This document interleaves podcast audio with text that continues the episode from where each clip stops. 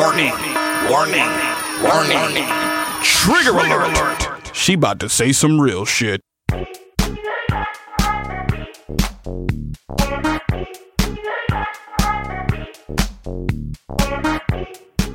right, we're rolling. We're rolling. Yeah, we are. What up, freaking breadona? What is, I got a touch of the breadona. what is not up? I mean, everything's going on. All the so much. I'm so busy. But you are so though. many things. So much travel. So many orgies to go to and faces to lick. I've never licked so many faces as I licked this week. I Oh, mean, so- I'm high fiving all over town. I don't even know what you're talking about. Fuck that. I'm Um, low fiving. You're like, you're like, you give me a low five. Um, this is our first uh, virtual podcast. We're like alone, away from each other. We're sheltering in place Yeah. and recording. yeah, we are. It sucks. It really, it really sucks. I really like missing your face. That's why I, I constantly am FaceTiming you. I'm like, hey. You- You're not just checking in to make sure I'm still alive. Well, yes, that that too. Make sure that you know Uh, your uh, your kids haven't completely, um, you know, eaten all the flesh off your bones dude, or I, whatever. I saw some dude the other day who just like had it, he must have just lost his shit and driven down from. I was on the west. We took the bikes, the kids out for a bike ride, and we were on the west side. And this dude, like, kind of looked, you know, slightly Bernie Sanders looking dude, like that age group, pulled up in this like mini SUV. He had like classic rock blasting, and he drove onto the sidewalk. Meanwhile, I'm like blocks away from where somebody like ran over a bunch of people down there, like last year or whatever. And I'm thinking, like, what the fuck? He gets out, leaves the door open, and like walks towards the pier with the car with the car running on the sidewalk. There's hundreds of people all over the place. And I was like, what the fuck? And then I like came around and I realized it was a rental because I could see like the E-ZPass cover. And I was like, and that's when I started to be like, this is fucked up. What's this dude doing? And he didn't come back for like five, maybe 10 minutes. And he finally kind of wandered back and like stopped in the bike lane, almost got hit. And he gets He wasn't like, you, you want some meth or something? Dude, meanwhile, like, me- meanwhile, like, like, yo, you want some meth? even like 10 years ago, somebody would have got in that fucking car and just drove it away. You know what I mean? For This is sure. like, They're like, like, I'm not getting in that Rona mobile. it was at Christopher and the West Side Highway. And so, and I'm like, where the fuck are the police? And he finally comes back, he gets in the car and he goes to pull back onto the West Side Highway. But instead, he drives like over the median, like in the sidewalk, like pedestrians had to get out of the way wow. because he was going to turn and go northbound again. And that's when the fucking cop was coming across Christopher and they like blared the Oh, lights. they, the cops got him? they pulled him over and they had him over there forever. And finally, as just as we were getting ready to leave, a fucking ambulance came. Like the guy was just loony. Oh my God. He lost his mind and he had Massachusetts plates. And I'm just thinking, like, this guy was like holed up in like Western Mass and just lost his shit. And he's like, I'm going to New York, man. Fuck it. Totally. It was, To- it was so weird. It I mean, weird. it is just it's so it's so weird, right? Uh-huh. And then don't you um are you giving people who don't wear masks dirty looks cuz I am. And meanwhile, like I like pull mine down so I can breathe because like my nose is getting all stuffed all the time. But if I see, like, I put it on if I'm like going near, you know what I mean? yeah, yeah, yeah. No, And then like if they're not wearing a mask, I give them like such a dirty look, and they're like, they know they're like, oh my god, I'm not wearing a mask. She's giving me a total dirty look. But like, yeah, I'm dude, I've put just on a goddamn mask. I've adopted a total like psycho killer look. When I leave the house, I just put on my hoodie, like this camouflage like hunter's baseball cap and sunglasses and my and my mask. And yeah, just, you need to be fully protected. I don't want anybody to see me or know who I am, and I just and I want to be intimidating. I mean, indeed. Meanwhile, you look like a little like Ewok. You, you know what I oh, mean? You're like, Cute little. they were tough though. Those little Ewoks. They were cute, but Hell they were yeah, tough. they kicked some ass. Um, so this podcast is Um, It's a remote podcast too, isn't it? it was a remote podcast. I recorded this in Miami when I went down there right before the full lockdown. Yeah. Uh, I went to Miami for uh, International Women's Day Yeah. to have a, a signing and a and a talk at the Museum of Graffiti, and um, the whole damn world done changed since then. you know what I mean? Like just a month ago or something. It's crazy. I don't know. What do you mean? What are you talking about? Nothing's changed. How we are going to gather uh, in public, how we are going to be able to like enrich ourselves through the arts. We're doing it right limited interaction. Like it's just like I don't know. I mean, I guess everything shall unfold, but I'm thinking um things might change. Like they want to get us in our house or something and get used to like sort of interacting through a screen. Like you can go on these virtual tours. You know what I mean? Oh yeah, I know. It'd be nice if we And- had better bandwidth here in the United States of America. You know, I would really like to like have like a 360 virtual tour. They're really like very like one dimensional. You know what I mean? Oh yeah. They need to. They need. Come on, They need techies, to up the bandwidth. Silicon Valley people, get it together. um, so I know the the Museum of Graffiti, um, which is more than three people, but the three I interviewed, the three figureheads, um, Alan Ket and Carlos Mare and Jessica Freidin, and they are trying really hard to like interact with the public by having nightly talks on IG Live. On uh, they just had a show with the with our one of our old guests, Brad Oh, yeah? Sess. Ah yeah, that was a good show. Um, the show is fantastic, except for the thing about art and especially graffiti when it's like reduced to a small image. It just looks like a little thing. Yeah. Graffiti needs scale. You Yeah. know what I mean? Paintings, like you need to sort of like experience them firsthand to like feel the dimension, see the paint on the canvas, the way the light shines on it. You know what I mean? Dude, well, it's funny because I remember in art school it was always kind of a joke that, you know, but it was true, but it was the thing you'd always say everything looks better large, you know, so anything any painting you could do in a 12 by 12 if you could blow it up like Brad, 12 I by have known 12 you feet. for 30 years and you have never told me that ever. And that could I I could have saved years of work. but yeah, that was like that was like it was kind of like a joke. It was like people would make you know people that would make mediocre art would make it big, and then they would kind of get away with it. But so ah. like yeah, so it's a it's a trick. really a My no trick, for, for graffiti that starts out large. Like yeah, you can't reduce it at all. You can't even reduce it fifty percent, man.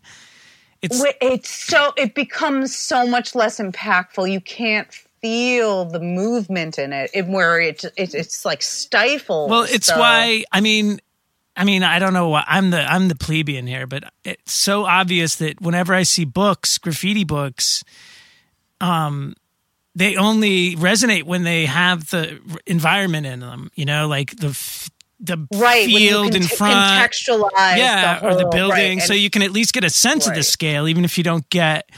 Because anytime you just see a wall, even if you can see the brick and kind of get an idea of the the scale, it doesn't matter. It doesn't give it. There's no impact.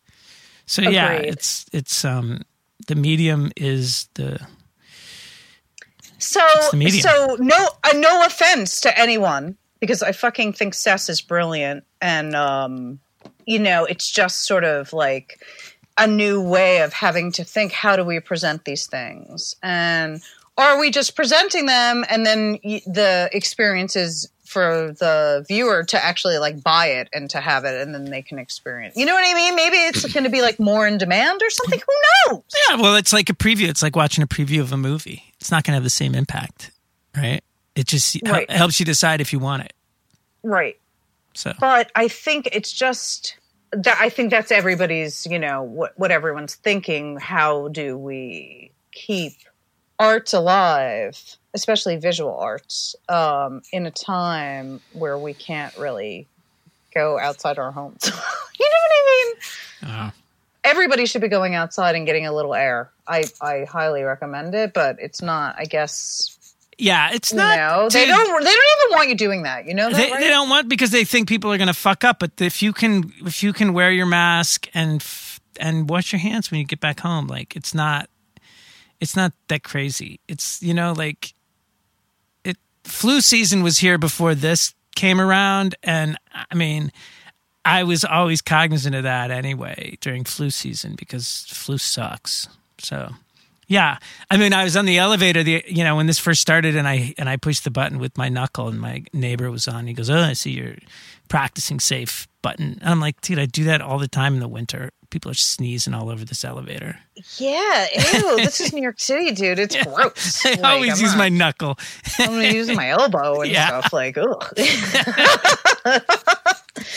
You know, I mean, a lot of people touch stuff, but you you you want to know something else crazy, Brad? Because uh, this time last year, I was in Tokyo, like hobbling on a broken, All you know, right. healing broken leg. Yeah. The first time I broke it, right?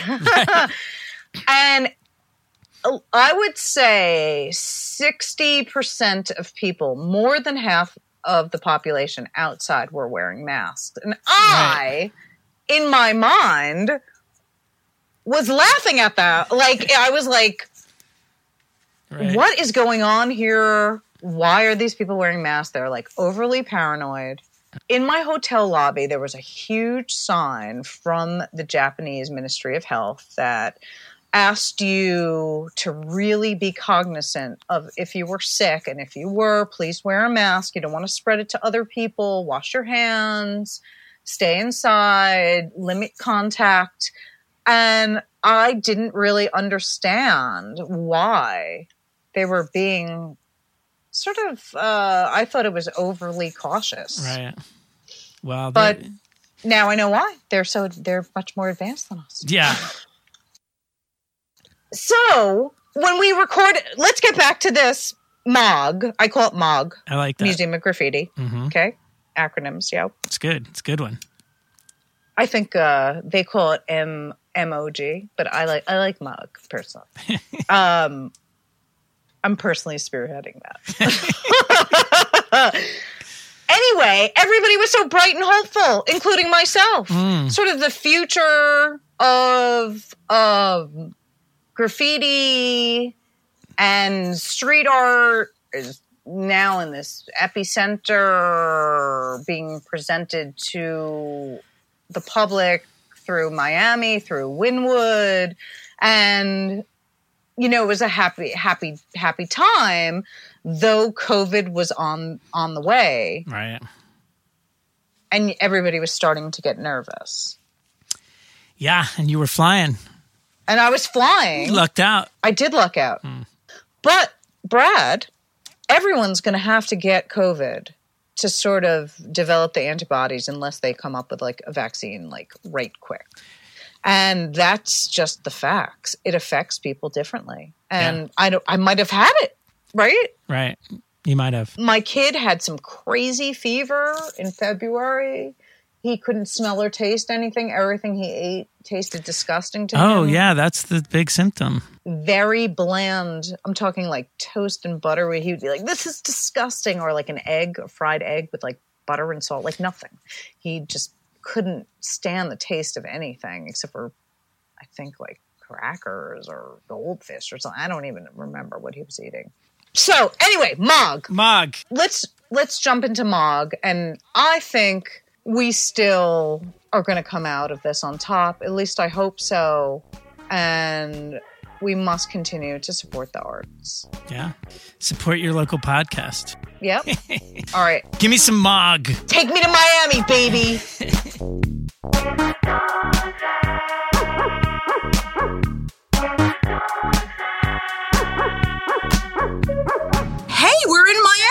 I'm so excited, and I am with the Museum of Graffiti crew. Um, we'll start uh, Age Before Beauty. Mare 139, the infamous um, child star, right? Don't you think you were you were one of the youngest people? You No, I wasn't the youngest, but I was, you, you know, the youngest amongst my group of. you were very Elite you were very writers. young. you were very young when I was your age. I was eating lollipops. Were you born? I wasn't even born. You're right. I wasn't even born. Then we have uh, Alan Ket, who is uh, famous for many things, being um, a true ambassador of this culture, and Allison Freidin, Hi. who is my my first time meeting you. I'm very excited, and you're the third wheel. So tell me, how did the Museum of Graffiti come come to be? How did you guys all meet? Let's start with let's start with Ket. So I moved to Miami two years ago. I was recruited by Peter Tunney, who is part owner of the Wynwood Walls or the galleries at the Wynwood Walls. And he wanted me to help him create art, Okay. curate some shows and stuff. So I came down to Miami once I was here. He asked me to stay and run the galleries at the Wynwood Walls. And so I was ready to leave New York. Came down to Miami. Okay. Uh, during the first few months that I was here, I started to sort of uh, meet people in Miami, kind of hang out a lot. And Allison is one of the first people that I met down here in Miami. And she was into the arts and smart. And, you know, we started talking about the Wynwood Walls and art and, and, you know, how I got here. And then this idea of doing a gallery came up. And uh, I was like, yeah, it's kind of strange. I kind of see what Wynwood is now that I'm here for an extended period of time. And I think that there's opportunities here. So out of that conversation and subsequent conversations over the course of some months of us getting to know each other and staying in touch came this idea of maybe not a gallery, better than a gallery was a museum idea. And during that those first few months, I had lots of wacky ideas because I saw what Wynwood was and what Wynwood needed. And I think one of the things that stuck was this idea of a museum dedicated to graffiti in Wynwood because so many people come here, millions of people come here a year, and there was no context. There was just lots of selfie sticks and questions. I think one thing that was really important for Ket, I mean, growing up in this culture, is he certainly saw that the pioneers of the culture who may have gone on to be car mechanics or do various other things, work in advertising or digital marketing in their careers, really needed um, an opportunity to have you know their their story told before they weren't with us anymore. Um, seeing as this was a uh, something that was really born out of the early 70s you know as time goes on we're going to ha- lose the opportunity to kind of sing the song of these you know pioneers of this art movement that that really went highly undocumented um, for a very long time. I mean ket's been doing this work of collecting and documenting um, an ephemeral art form and uh, with that, I think one of the main ideas he had was perhaps a graffiti hall of fame, um, or you know somehow honoring the people who who really went the extra mile and weren't kind of the fly by night taggers. Oh, I did this for a summer, or I got down for two years, but but But really, let's not let's not like do like the press release here. Like let's just talk. You know what I mean? Um so what like attracted you to graffiti, Allison? Sure. I uh, I grew up here in Miami, and um, I was always always a fan of urban culture. And um, while I didn't grow up in Wynwood, I watched Wynwood, you know, completely change from a, a whitewash industrial neighborhood into a beautiful, you know, street packed, so much fun air, uh, neighborhood that. Uh, was in thanks to the graffiti artists, but there's nowhere to learn anything about them. Correct. And how did you come on board here, Mr. Mr. Carlos Mare? Well, again, they they both had a vision, uh, and it's actually. But you were you were I was in in- New York I was in New York. Okay. I- I wa- I was, So uh, you're in New York. You get a call, and Well, I mean, Alan and I have been talking for years uh, Sure. as friends about the art, and, and I've admired his collection, and and we've always talked uh, about you know possibilities for this culture you know whether it's publishing whether it's advancing artists he he he like me is an advocate for this culture and this art for many years um, and so when this conversation started happening between him and allison we were I was uh, coming to, to actually to Miami from time to time while he was working at Wynwood Walls and and pro, you know saying, dude, what are you what are you doing here? You know what what's you you you belong someplace else, and you perhaps he mentioned that he was thinking of this museum idea, and it was great because I was like. I had no idea when we met Allison, you know, like that that this was going to be a real possibility. And then uh, of course, he had asked me if I was interested, and I wanted to come on board. And and uh, you know, this this is kind of a, a, a bucket list item, a, a dream. Uh-huh. It's such a, an amazing reality, actually, for for many of us who support and take part in this to have a home like this. So when the opportunity came about, I was like, yes, I want to support it and I want to be down. So can I jump in? So yeah. So there's a lot of press release kind of talk. Right. There's Here. too much press release talk. Like this so is here's the real it, like deal. this here's is the real okay, here's yeah. the real deal. I'm a fan of this movement. I've been painting my whole life practically since I was a kid and I fell in love with it and I learned how to read tags in my neighborhood. I loved it.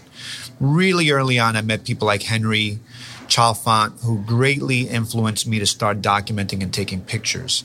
Right, I hung out with Nick One, all these guys back That in the eighties. crew, like, that was my right? crew, so I was Photo- down Photo? Kings, right? Photo King. So me, Ven, SB1, Cavs, Nick One, Charlie, DTK, we spent most of our times on platforms in New York City documenting the trains because Henry wasn't doing it anymore. Mm. He quit. Okay. He said, I've had enough.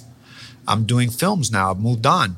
But Henry was our boy. He let us into his studio when we were kids on Grand Street to get out of the rain, to get out of the snow. And we would just gawk at all these portfolios and all these pictures. And we got it into our heads, thanks to Henry's uh, accessibility that and his tutelage that we should have cameras and we should document our own shit because we were painting. Right. And we should also document everything and we realized that the trains by the time we started painting train i mean documenting a lot of the train lines were getting cleaned already so the seven line was already clean as an Right. example so we're like oh it's disappearing we So have to you so you feel that it's your duty as somebody in the community to preserve the history. it's always been that way Right. i've always felt that way and not just to preserve the history but to preserve its existence so when the trains got clean in 89 mm-hmm. my crew and myself said not on our watch you can't take graffiti away well, from the city know, we know, right? And so- and so we yes, painted you went, a whole- You went we- ham on the clean trains. Right. I So we know. so we went ham, but that was because we felt responsible. If Blade put in so much work, if you Lee were, put in were, so much you were work, thinking in terms of your historic value when you were painting trains. we were thinking of the historic value of the. You weren't just like, yo, I'm gonna just fuck No. shit up. I want to fucking mm-hmm. paint. No, Like, we, just- we were saying we all said about me, Ket. I'm gonna fucking get up here. li- like I was I was it seems very lofty for like, like a young child to think about. No. But I do think that we weren't children. like- we weren't children at that point. We were we were older teenagers, and that's not children. That's ch- everyone's children until Right. like 25. Or So so no. So we frankly, f- you know, of course, you wanted to go ham and have fun and Right. bomb and go crazy. But you were And thinking about it in, in a 100%. culture, like in a cultural context. We said Okay. there's no fucking way that for 20 years this art movement has existed. Lee, Seen, Kel, Mare, everybody has worked so hard and contributed to this art form and these beautiful trains that when it's our turn, that when we're doing this, we can't let them take it away. It's not happening. We have to continue this tradition. That's what we thought. We have to continue. It can't die like Risk Crew was the last crew. No. We have to not be the end. We have to be another chapter. Right, And a link in the chain. A link in the chain. Indeed, And so, and so we were, we were on that as as a writing crew, as an individual. I was into saving the black books, saving the pieces of paper, taking the photos. Not everybody was taking photos in the crew. So I understood not only that we needed to keep it going, but that we needed to keep our history Right. and retain it because there was no Henry and Martha anymore. They bounced. Right. And so that thinking stayed with me. Of course, I wa- you know, I kind of, you know, went on and went to college and did other things, but the whole time for whatever reason I felt linked to this movement and I kept being a practitioner, whether I was painting walls, whether I was publishing magazines and, repo- and reporting Right, on you're a stuff. lifer. You're a right? lifer, and, So- and obviously 100%. so is Mare. So I met a well. Right. Some of these guys aren't necessarily lifers, right? Right. So Mare wasn't a lifer. Mare had st- stepped off. He was doing whatever he did in the the late '80s and the early '90s, pursuing a fashion career or pursuing some sculpture shit. I don't right, know. Right, but he was still doing it under the guise of Mare 139, and I'm we're like talking about you like you're not here. But- Uh, but- like changing letter forms into sculptures with metal, still going and circling back to graffiti culture. A little so bit, what- a little bit, a little bit, a You're little gonna, bit, Are, are you gonna bit. you're gonna say you abandoned graffiti? Well, I I took a different um, approach, and and just in terms again, again I started very young, and by the time Mm-hmm. Oh, we know- we know you're writing very- on trains, writing on trains was inappropriate. I started, uh, you know, like he mentions, like he he grew into his his passion grew into other areas of advocacy, right? Mm-hmm. And for me, early on, and we mentioned the importance of Henry, who's an important influence on me.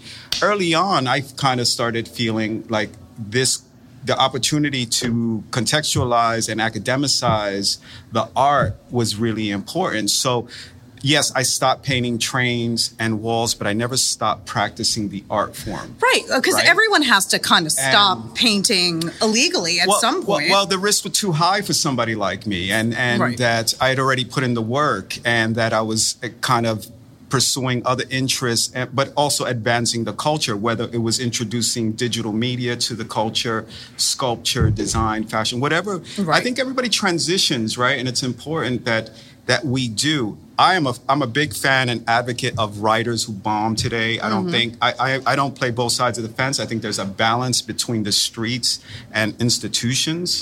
Uh, I think that's super important.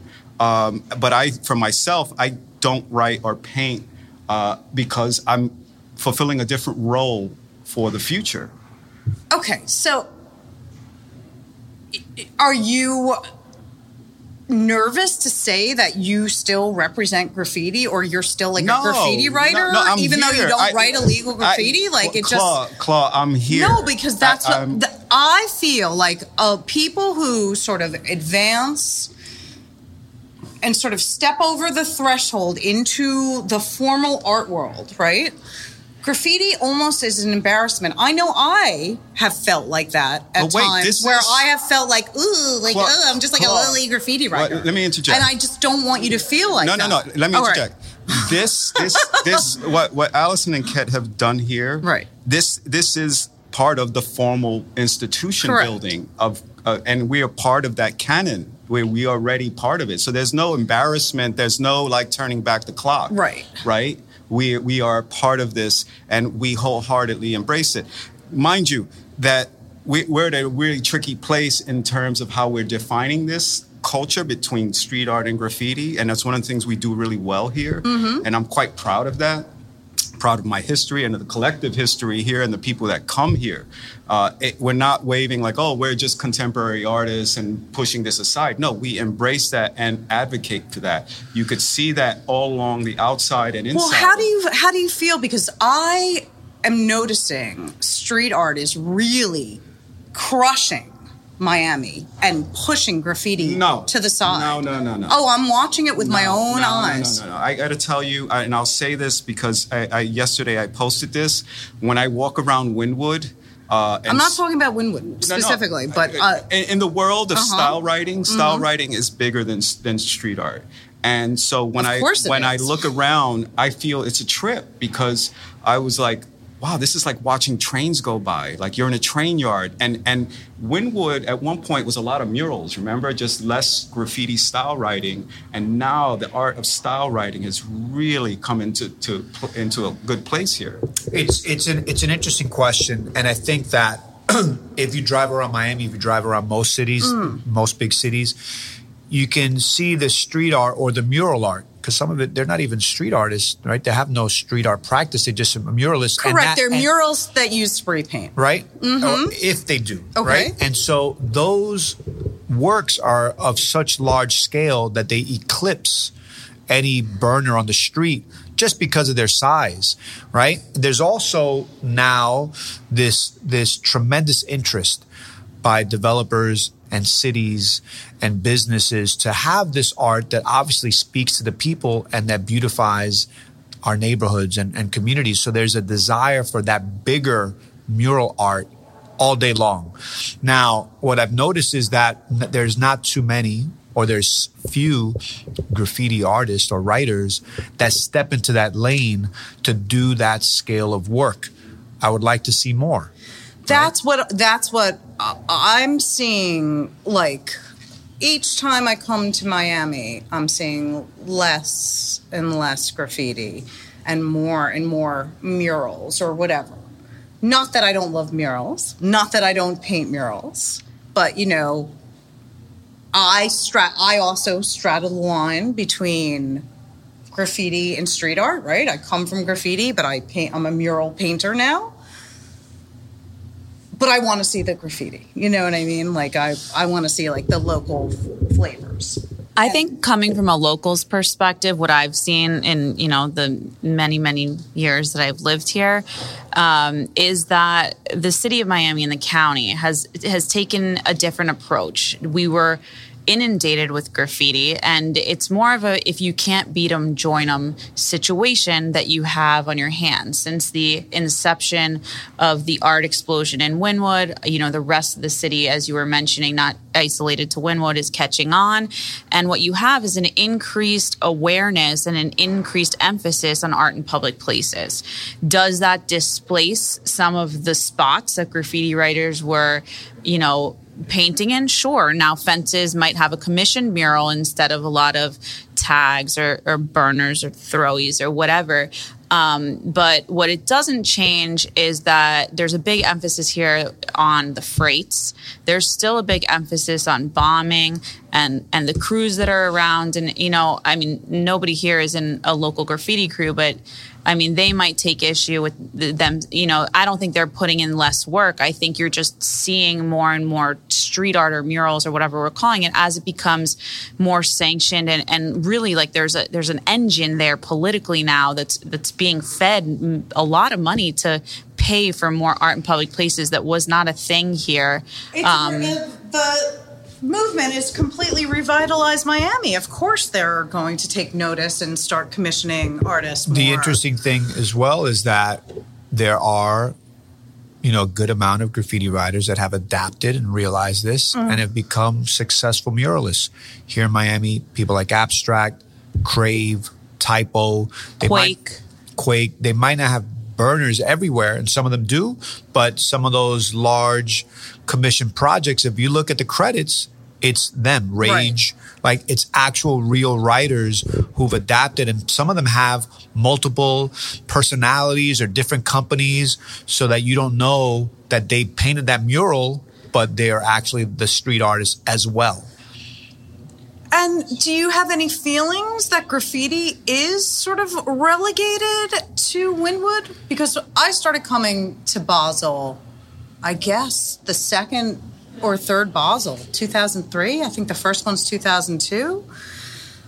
And I was coming to not hang out with graffiti writers and go to fancy parties and be on South Beach and go to the big hotels and I remember. Right. Yeah, those were the those were the days. And then when sort of like the graffiti writers kind of caught on that we were down like, oh, Claude did a thing here. Oh, maybe I can go down there and paint, right? Then there was this mass exodus of old retired toys coming down to Miami, smashing, smashing, smashing, and sort of now it's sort of like relegated to this one area where it was sort of more throughout now. You know what I mean? It's sort of being Maybe. like tokenized in a weird May- way. Maybe right? I don't know. I think those toys that you're talking about only painted in Wynwood and South Beach. Anyway, when they right came down in like here, 2015. yeah, or Right. '95. It was a comeback though. You it's know? a big co- it's a big come it's the comeback trail. You come down to Miami, then- you do like drop a bomb and then all of a sudden And then you leave. You're you're right, you're no, you're like back, you're in motion. Right, right. For that for that week. you know, and so you see some of that here uh, during our Basel, and you always get the, a surprise or two or three of riders that come out of retirement and come down here. But when you drive around Miami, there are bombers, there are local riders, there's still crews here that are still bombing and that are not relegated to Wynwood because if you're a crew, if you're a local rider and you only paint in Wynwood, guess what?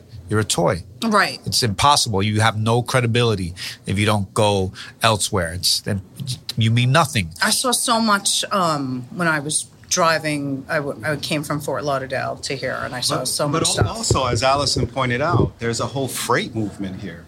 Uh, Yeah. people, you can't forget that i- i- if you don't see it, that doesn't mean it, exi- it doesn't exist. Is that Right. they're painting freights and it moves. Well, you know, it's freight's its own sort of subcategory, like its own subculture, even. But it Like- lives. It thrives here, and there's crews right, that are right, right. just really big freight riders Right, here. there's like you know, like I mean, freight's like kind of its own animal. yeah, Like, network yeah. crew and Right, all right. these crews, FS and and whatever. But the other thing about Miami, when you when you learn about Miami's history, a lot of the riders in Miami painted in these things that they call pennants. Pennants are basically abandoned buildings. You know, around the city. So there's this pennant, that pennant, the other pennant, Fontainebleau pennant, Hialeah pennant, Airport pennant. Okay. And so they're used to painting hidden from the from people, from the public, so they could get off and not get arrested. And so not the big tradition in Miami isn't necessarily painting burners everywhere. Right, like active, like in the street, right? Right. And so it was either rooftops here uh, or it was tags, a lot of tags, but pieces and things like that, those are relegated to these hidden places that unless you were a writer, you wouldn't really see it anyway because they were on the inside. Right. It always upsets me when I realize that graffiti is always like relegated to a photograph. we're you know what I mean? well, It it's, made, it's, like, it's unfortunately it's a criminal act, and so we can't really do it. You know, I think what's beautiful about Wynwood is that you can come in peace without permission. Cops don't even think about it twice because they think that you have permission, and they keep it moving, and you can do it. And so that's why this neighborhood has been able to flourish because it exists in sort of a gray zone. I see. Allison, a question: In, in Miami, is is it a felony if you get caught writing? Oh yeah, we can ask all the legal. Oh, She's a, she's a lawyer, so she. I'm going bombing after this, right? Because New York, depends where you are in the nation. It's So in Miami, the way that it's uh, broken down is exactly how much um, property damage you cause. Uh, it's a monetary threshold. Um, I'm a little rusty, so I can't remember uh, exactly what the threshold is, but I'm pretty sure the cutoff for a felony is thousand dollars in Florida. Don't quote me on that and say, Judge, well, Allison told me if I only did nine hundred ninety nine dollars that I should walk, um, because I haven't looked at the statute in a while. But I do get calls routinely. Um, they are still arresting graffiti writers. Um, you know, and I'm happy to jump in when that happens and, and take a look at whatever it is that they're being charged with. there was with. that case with Chrome, like a, was a million dollars bail. Could you imagine? And we talk about that here in the museum. I mean, for me, growing up in the 90s, like I was very attuned to what was going on in the graffiti scene from being, you know, a kid not involved in this movement whatsoever. You know, I was fascinated by Crook and Chrome. huh? Million. So a million dollars bail, and then what happened? It got reduced. So the, I mean, just to give a little backstory for folks in New York or, or all around the world, I guess you can listen to this. Um, Crook and Chrome International. We are international. Oh, I read about Crook and Chrome, and it got dropped to fifty thousand dollars. I read all about it. Yes, Crook and Chrome uh, were were really awesome bombers in in the late '90s. I was coming of age. I am a little bit younger than everybody else sitting at this table. Um, they were on every single uh, you know uh, street sign in, in on 95, uh, going northbound, southbound, you name it. Everybody saw it. It was in my, it was in the nicest neighborhoods. It was in the shittiest neighborhoods. They got everywhere. Uh, once they finally caught him, the pro- state attorney's office asked for a million dollar bond. They never were given a million dollar bond. The judge looked at the, the state, uh, out, the right. prosecutor, and said, "You're out of your mind. Nobody's giving him a million dollar bond. Maybe they caused a million dollars worth of damage. I don't know, but it, it was never at that point. The the, the judge gave fifty thousand, and the case ultimately got dropped because they entered into their apartment Without a warrant. without a That's warrant. right. Stupid cops. right the, cri- the doing- criminality you know what I I, know. what what fascinates me about all of this is is the the, the criminality right the the the imposed sentences and the tactics I, you know and Alan had a very public one in New York and you know it, it's kind of a scary concept and that's why writers like me quit because of those kinds of consequences that disrupt your life Correct. even even Lady Pink and I were discussing this, and she too, her life was disrupted by these kind of Gestapo-like police that come in and tear your house apart, uh, all around writing. No, Like- but you know, what, what the, the big thing that we all should know is to always avoid police contact. Correct. You don't and know. if you can't, please call me. Huh. That's right. If you're in Miami, call Allison Freidin ASAP. So yeah, so you avoid police contact because you don't know. You forgot you had a joint in your pocket or whatever. and That's next right, You know, you're getting arrested. right, So you just don't want, ever want to have any police contact, whether it's with a, a dispute with a neighbor or this or that. You just don't know. So when they raided my house one time, right, they didn't find anything, but guess what? They found a bag of weed, and I ended up in jail. They're so you just right. They're know. just looking for anything to to fuck with you. right. Okay. So let's talk about the museum a little bit more and sort of the culture in which this is sprung from. And I want to get your opinion because it's a very lofty question. All right, graffiti, beef. It's a real thing. You had beef, you had beef. I think you and I actually had beef. We might have had some beef. We might have had some beef.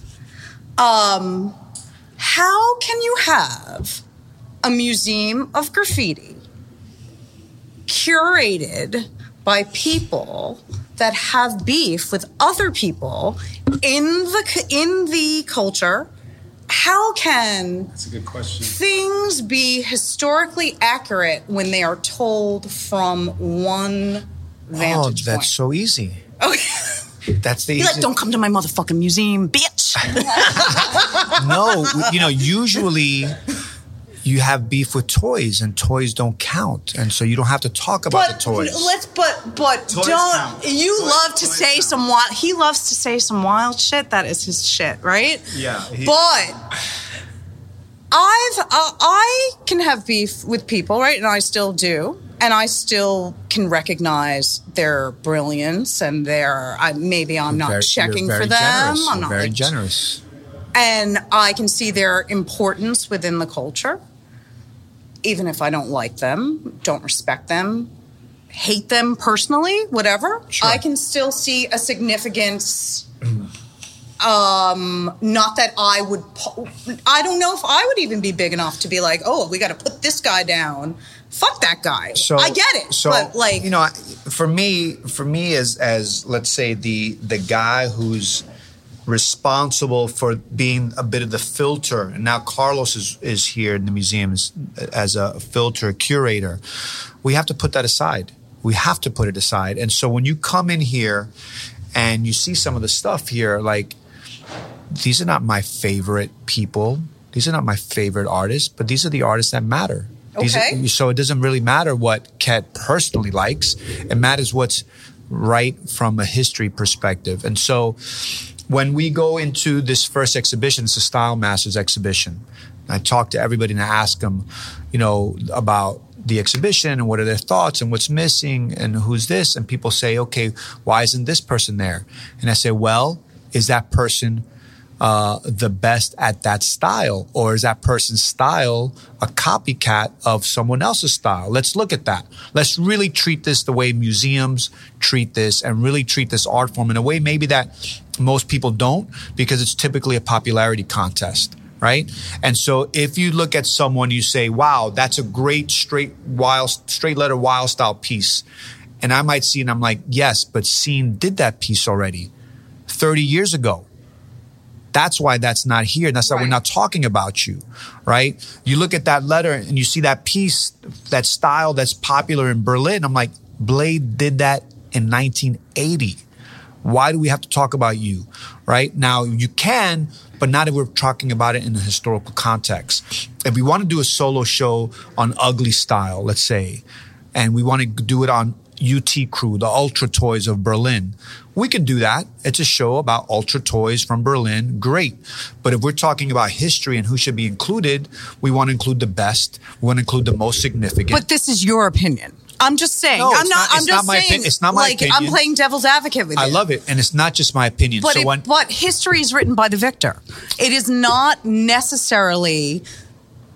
It is your history. It may be Of your course, history, and it may course. be Allison's history. Of course. but it's not necessarily Everybody's history. And and No, um, and I love that. And you're 100% right. Everything is subjective. Correct. Everything is subjective. Now, when I I knew that this this would trouble me, right? My whole life if I didn't go out and look and talk to my peers and say, "Hey, what do you think?" So, when we started this project, one of the things that I did is I sent out a survey to as many artists as I possibly could, a hundred and something artists from around the world, and it was a survey that said, "If you started a museum, who are 10 people that must be in the museum that you couldn't sleep at night if you didn't include them.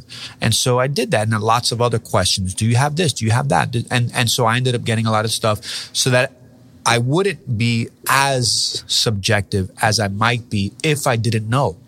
And so who are the people that kept coming up as an example? People that you would expect. Dondi, Blade, Phase 2, almost on I would say 90% of the list. Obviously, there are people that only shouted out their crew. Like my crew is the only crew that matters, but people that were a little bit more open and into history kind of kept repeating these same people. I Zephyr. think I think that it's kind of a testament. I mean, what what Klaus said is you guys used to have beef, and we're all sitting here together.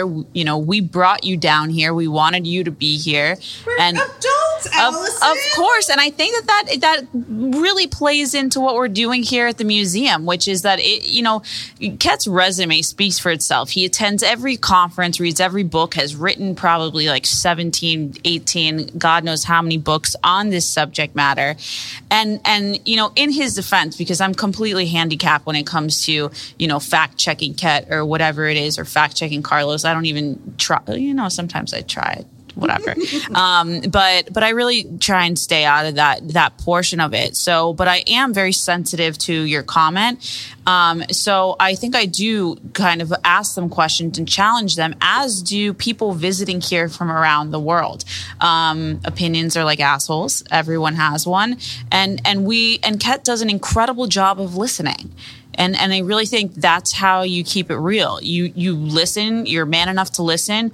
You know, people come in here and say, "Well, you, um, you know, No, it's a very it's a very difficult thing to be you know completely objective and i think you know this is a, a very very impressive attempt to be so inclusive with so many people Some of the people that are included in this museum, in this particular exhibition that I'm talking about, I don't know who they are. Okay. No idea who they are. I've never met them. I've seen their work for the first time or did some research. No clue who they are.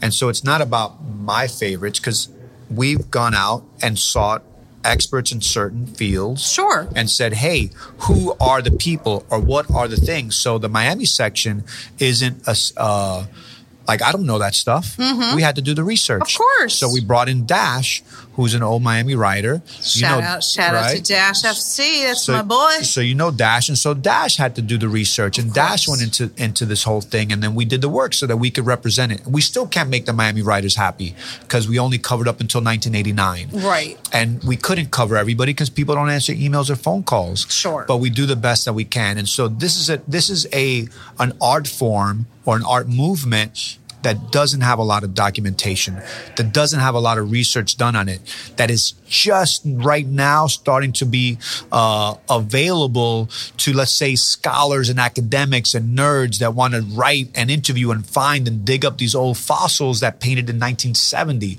right? People come in here, they're like, what about Chicago? And I'm like, what about it? Show me a book. Dig up those old guys. Let's start the work because we don't know. They Where are the probably they have it in Chicago. I'm sure there's somebody over there. a little bit, like- but when you look at Miami as an example, there were no books about Miami. Right. There were photo books, but there was no history books. There's Sure. no interviews. So where are these people? And by the time if we don't do the work now, they're dead. And so how do you find the guys in, tho- in those cases that I showed you earlier today that show the first generation Right. of Miami writers? Some of those people are dead. Many of those people are dead now. We can't talk to them. And so this museum can start to do some of that work and do some of those interviews and that research, but we really need people to take this movement seriously and do some of the work in your neighborhood, in your city, with your own crew. I ask people in some of my crews, yo, who started this crew? And they don't even know. And they're down with the crew, you know? And so these are things that we take for granted that all these guys, Mayor's going to be around forever. Kel is going to be I mean, around look forever. at that face, though. Well, he doesn't even age. He- like it's he- ridiculous. He sleeps in a Well, cryo chamber. I, to, to I the- heard it's expensive moisturizer. oh, I bet it is. Give us your beauty secrets. soap, soap and water. Uh, but no, to, to your point about history, and it's, it's so important, you know, like I, and, and, and of course, determining who's valued in history. Um, I'm, one of the things I've often said uh, is that uh, one of the thing I, th- I one of the things I appreciate about history is that it's always correcting itself. It is a history is not, especially in this day and age where uh, you have social media and you have access. It, it, it makes it a bit easier, but the fact is that there is some self correction that can happen, right? It's it, it's not in the same format of olden times where you were relying on a book, book or a certain scholar. This is really a peer to peer culture and people who are really concerned about history. I actually, me and my brother Kel entered this culture um, asking questions first and asking about history uh, so that we were better informed. So it's interesting that you bring up your brother. I feel like your brother is such an important graffiti writer that people don't even know about. So multi generational, like one of the most important, really like passing the culture from from generation to generation. And how can you like how can you tell the story of your brother and not Well, be like, oh, it's my brother. Look, like, you know what I mean? No, it's no, like, look, all those beatdowns. no, no. the- here's here, here's how you know you, you you can't you can't tell the story of Crash without Kel. You can't tell the story of Dondi without Kel. You can't tell the story of Mint without Kel. You can't tell my. There are countless other artists. If you are, are, are recalling their story, Kel is an important and integral part of that. sure. Um, and and again, that is part of that. Just doesn't goes. It goes for knock. It goes for part. It goes for cool and butch and case. It, it is. But it's like a, a like a, like if you know you're it's like if you know you know and if you don't know you'll never know. But there, like there, it's there are books, but also like here we represent and we talk about them. We we one of the nice things that we did here actually. Particularly in the 80s section, uh, when it comes to Kel, you see Henry Chalfant's pictures, Kel painting with Seen, Kel painting with Futura, Kel next to his partner Dondi, Kel next to his partner Pink, right?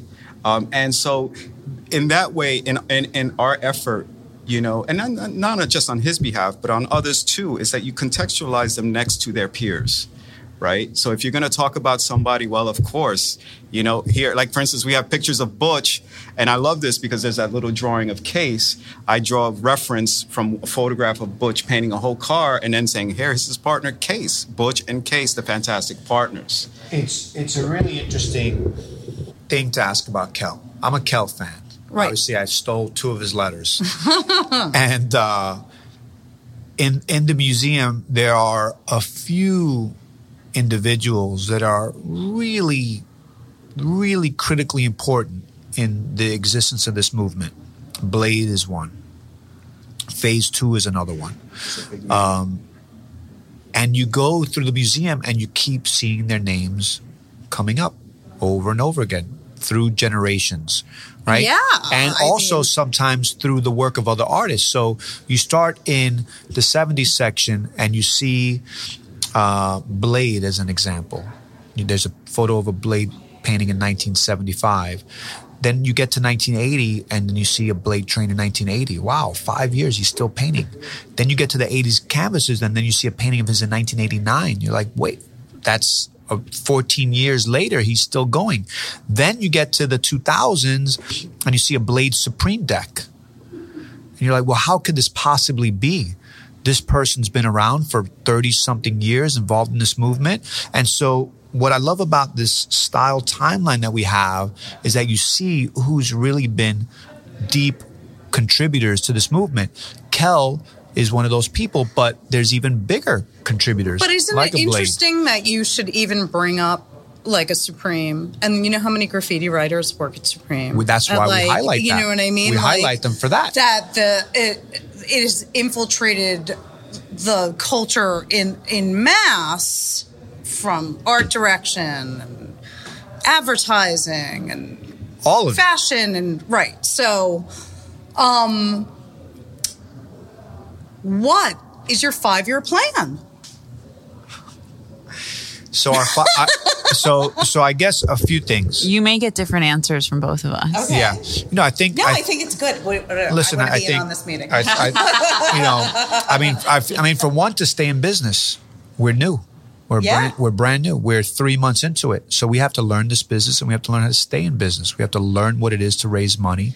We have to learn what it is And to so- operate a museum. now, you're selling work, and some work is not for sale. Like, how are you distinguishing what's for sale and what's not for sale? and it's interesting because we we've I've been asked this question by reporters, by uh, uh, people inquiring off the street, and then by kind of people in the know in the midst of the culture also. Um, so I'm kind of uh, used to answering this, and and I feel completely comfortable with the way that the museum is set up, which is that.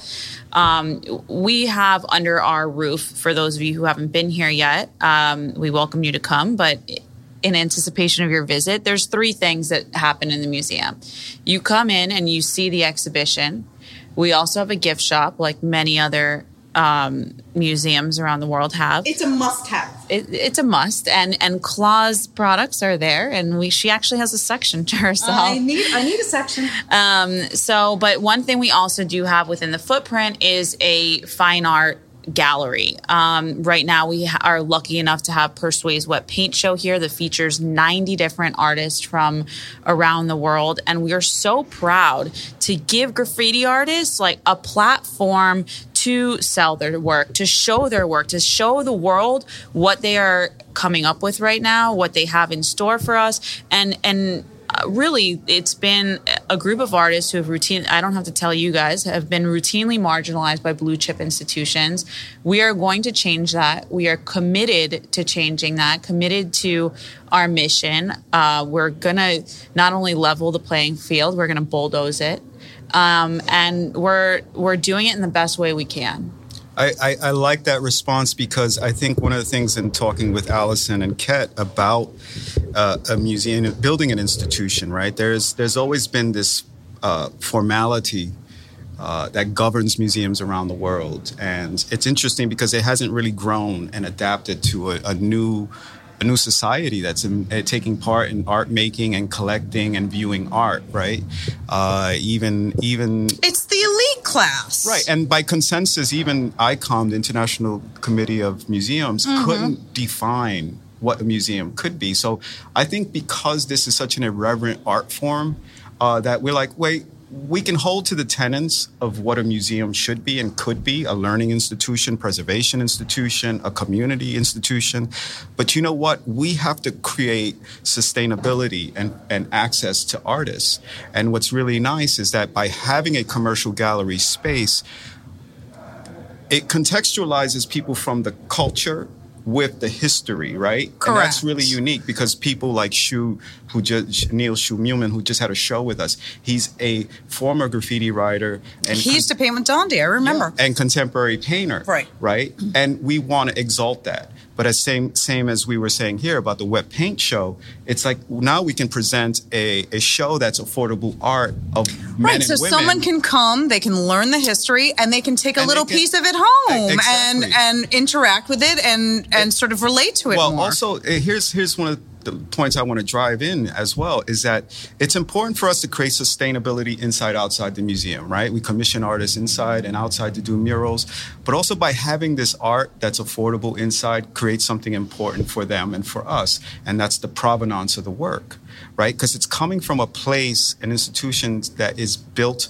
uh, around this culture, right? Right. So that means you're getting it from a reputable place, right? That's important. And for many people who are showing for the first time in a museum, they're like, "Holy shit!" Well, we, we live and breathe this, right? We know Yeah. this. We've been around it enough that we can vet the artist, although that shouldn't be our only mission or a thing, but we know it. Listen, you, some guy was just here a little while ago, really happy to be here, and he started talking to me about buying, you know, his brainwash paintings, you know, and so people don't necessarily know right, of course they don't know. Right? And so when you come here, you learn and you know, and then you ask, why isn't brainwash here? We can tell you. Or why isn't this person here? Or what does this person have to do with this art movement? Are they a part of it? Are they not? And so you have a sounding board here where we can talk about that and it's safe and we're not judging you on it, but we're telling you this is this, this is that. Okay. This is what this is about. And you know, that's that's it. We're, we're very clear. We're very clear about distinguishing what street art and graffiti is. It's one of the first questions I pose to people when they walk in the door, and if they don't know, I can clearly show an example as you look out. Okay. But we're very clear on what our mission is and what we support, right? Uh, and that's really important in terms of defining and holding your ground on a subject. And so here's a subject that's very near and dear to me. Are you going to be like other museums and not focus on women too much? We just had to. We Just busting your chops. no, no. You, you know, A- Allison, you can jump in on this because we we just Because I think that women, especially in the early part of graffiti, the the infancy, like Barbara and Eva, were as I and I wasn't there to to watch it unfold, but as I was told by many a person that they were the top, the the most up. No one can fuck with them. So Barbara 62, Eva 62, and Michelle 62, the forgotten Michelle, did bomb, right? Barbara was Cuban, Cuban American. Okay. And so, but this is the problem. When you get into those early stories, where is Barbara? Where is it's these people are really hard I to heard find. Eva went to Tough I- City. I heard about that as and well. That That was- and then she like slinked out of there, like, Like, just um, like doing the moonwalk, like leave me alone. Right. So, Right. Th- so this is the problem when when you have people that did this 50 years ago, they kind of don't want to be found. It was a thing that they might have done for a year or two, and they did it as kids, and for them it wasn't a big deal. And now we look back at history and we understand it, but they don't want to be found. Sort of like another person that I'd love to talk to would be super cool to 23 Right. very important guy, but they don't want to be found. But getting back to the question about women, it's a problem. It's been a problem for us in the graffiti movement. It's been a problem in art institutions around the world. We know this. We're trying to get better. The fact that Allison is here, she's a vocal advocate. She calls me out I know on my. she on my- I on my I, I go pretty much I pretty self. much go bananas once a week claw on this issue. Um, you know, I have no problem calling Ket out on an international podcast and say Rocky isn't hard to find. We can find her. She will participate if you dazzle her with your charm and wit and, and convince know, her. And I'm going to say this for Ket. I have heard that Rocky didn't really write, and that's probably why he's being very. And that's the difference between you and I. Like you and I have had some discussions. What someone might think is a graffiti writer isn't necessarily. We could talk about Stitch, Sure. another Cuban American. Sure, and and there's other there's So other ways what I to mean? Like, incorporate, I- and we can. My my bottom line is we can do better Um, the wet paint show that we have right now has female artists. I believe I'm- you were I'm in the- I'm in you were right now. definitely in wet paint at some point. I don't. Unfortunately, I don't think your pieces Yeah, are available. You're sold out. But sold out um, so I don't think we have you here. But I think that there's we can always do better. Um, and I just want to plug our Women's History Month activations, if you don't mind. Is that we did just complete a sprawling, gorgeous uh, wall by Reds. She is awesome. she is um, a bomber. She's a piece. She does everything. Um, she is a really tough chick. She's the only member, the only female of an all male crew. Um, and next to her wall, um, we just finished Lady Pink's wall. Um, we have you here, and we also are bringing in um, Dr. Pabon Calon. Did I say that right? Dr. Jessica Pabon, that's my bitch. Okay, All there right. you go. She will be uh, signing Graffiti Girls here uh, on Mar- in in March 26th, and we're really excited to do a lot of pro feminine, pro female writer uh, programming this month. And So that is a very interesting book. Have you read, tried to read I'm that reading book? it now. So it's a, a purely academic book, which means that everything needs to be backed up by fact when she makes a statement. And I disagree with her highly. We've had very lively discussions. She's my she's a really close friend of mine, and I disagree with her Oh, you should see my Her- cop, the copy of my book. Um, with her viewpoint, but at the same time, how could she have any other viewpoint as an outsider? Yes. And the main thing, which is it's a very interesting book that she doesn't sort of understand is that like women are relegated when there's violence to the back, right? But so are men. So are a lot of men in crews, right? There's a lot of guys that you're like, this isn't for you, like back up. So like a graffiti crew is like a basketball team, and everyone has a position, and sometimes you're shooting, and sometimes you're defense. And I think she didn't give a fair play to women in a certain in a certain respect, um, of how much men do love and support them.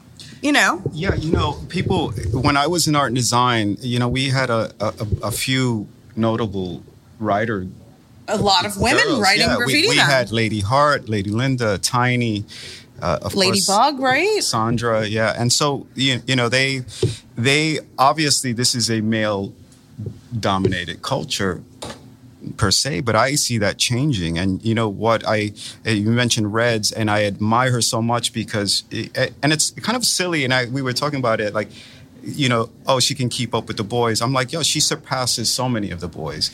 The- She's great. The, the female writers today have uh, immense talent. People like Claudia Mad C is immense, immensely She's inc- she's incredible. You have Honey Bee who's rocking right now. Muck who's been around for a while. You have Utah crushing steel Yes. internationally, You being locked on. out of countries. You have Miss 17, all city, every single borough. Uh, the other thing- Can't fuck with Miss 17. The, the other thing that's that's interesting about us here is I, I perhaps we're cultivating the next girls because we have the drawing sessions with young kids, young boys and girls. And again, once you introduce the, girl, the girls have the style, right? They're good. well, they again they got the bubble it's a- it's a- style. early, early. Well, now, now now it's about an introduction, right? You it, it is passing the torch, and and I, I like that. I, I like the inclusion of, of women uh, in this in this culture. Always have. Right. Good. Me too. Um, thank you guys so much. I'm so excited. I'm so excited to find out um, everything that's going on here, to come back again and again and see all the different installations. And if we want to catch up Can- with Museum of Graffiti, we can find it at the museumofgraffiti.com. They're on Instagram at Museum of Graffiti. Can we plug our next show uh, with Let's plug your. Let's. Oh, Yeah. you're having a show with Sess!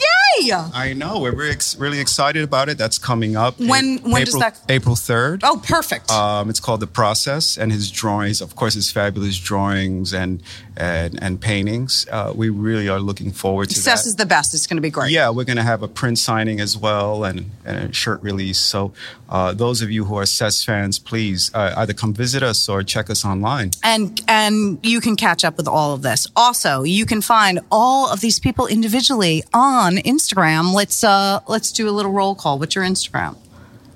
Carlos Mare. One word, no dashes. Alan Ket.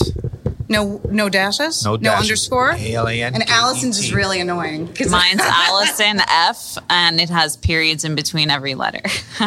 oh, just like a woman. Oh! and and shout out to Kevin for sound engineering. Woo woo!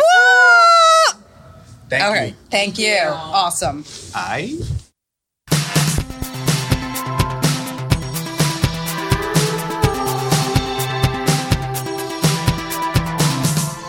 Hey, Yeah, right. That was good. I wish I'd been in Miami with you.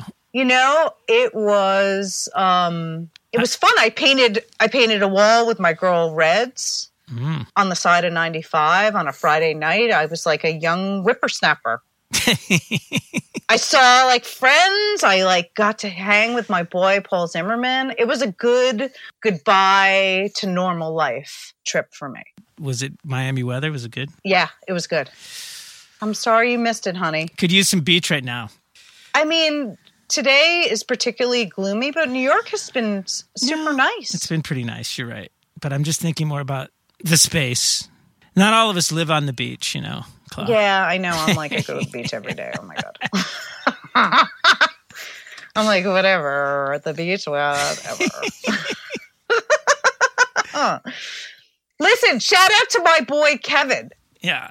Yo, coming down, miking us up, hooking it up. No, he did a good job. It's, it's not easy to do a remote like that. I like the point you brought up about um, curating, about the, the graffiti culture sort of curating itself when it's when it's so competitive. I mean, by its very nature, right?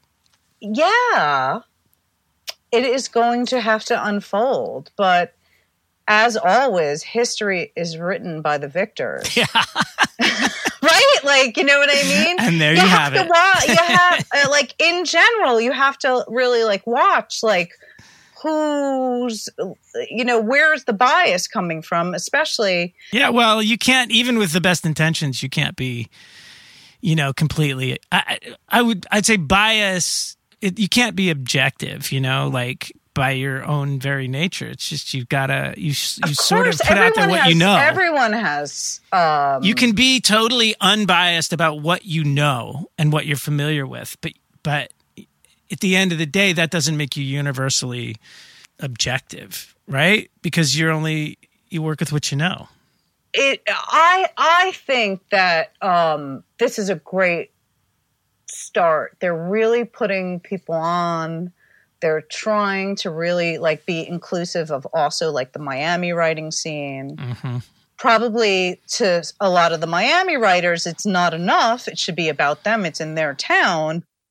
Anyway we're going to still continue to bring this podcast. Brad and i we are going to figure figure this out and do it remotely. And um, So yeah, keep an eye on everything. shout out to Bubbles, Yeah, who's Bubbles. probably writing the most amazing music right now. Oh, maybe we'll get a whole record out of this from Bubbles. Ooh, Bubbles. He's not. He, he's got two kids just like me. He's not getting anything done. well, maybe they're like the Partridge Family, or I, I figured you would be like the Partridge Family too. We we've got the best intentions to make to make music here. It could still happen. I mean, it looks at this point like we we still got plenty of time. You know, honey, there's no camp this summer, so Ugh. I mean, I'm about to Partridge Family. We're like a rap Partridge Family, though. Okay. We're Okay. like a hip hop Partridge Family.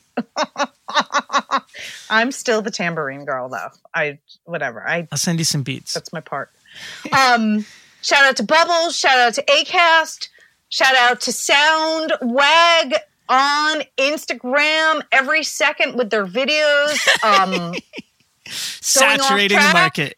going off track Yeah, podcast go to is Going Off popping Track. right now, and it's all about podcasts. To be honest with you, Yeah, we've we're we're keeping people entertained. Claw and Co is popping. We're making stuff. I'm making like I'm making all sorts of weird stuff. I'm like making corona spores in my art. Um, What about a claw mask? That's what everybody wants. I know everybody is asking me for a claw mask. I'm like, oh, just don't. It'll look like like you know that scene from Alien where that thing like it goes on your like sucks down your face. yeah, you know? I think it would be sick. I think it'd be great. I want one. It's like a cute alien mask. I'm gonna go dig out one of your fucking t-shirts here and make my own if you don't get me one. I'm making art, and guess what? Make Art- art. Your boy, your boy, my boy, Bill Wilson gave uh, commissioned me to do some art, and Oh, really? Another one? He did it. shout out to Bill. No, the same one I have. Oh,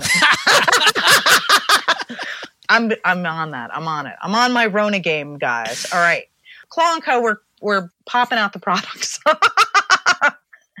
we have quarantine boxes. No, we do. We have we have uh, quarantine boxes, and you get gloves and all sorts of shit in them. I told you that Bill's supposed to release a new Goop song. Oh, that's really exciting. When is that coming out? It was supposed to be out. It was supposed to come out like it's part of an, a package. There's another band that was going to do a cover, and it's it's been postponed. So I don't know. I'm I'm tempted to just push out the song. Can I just tell you something? Now is the time to release. I know. I know. It's It just that he the was going to hype it. moment. There was going to be like this mini doc with it and all this stuff, and so yeah, I think it's all being postponed. But yeah, this I've been sitting on this stupid song for for ages, so I'm thinking of maybe just pushing it out. We'll see. Anyway, you brought up No, Bill Wilson. you I had want the mini doc. You want it with the mini doc. I know, I know, I know, I know. Okay, you got to just wait. Okay. Oh You wait. You got to make some music with your children. Okay, peace, everybody. We'll see you soon. Bye.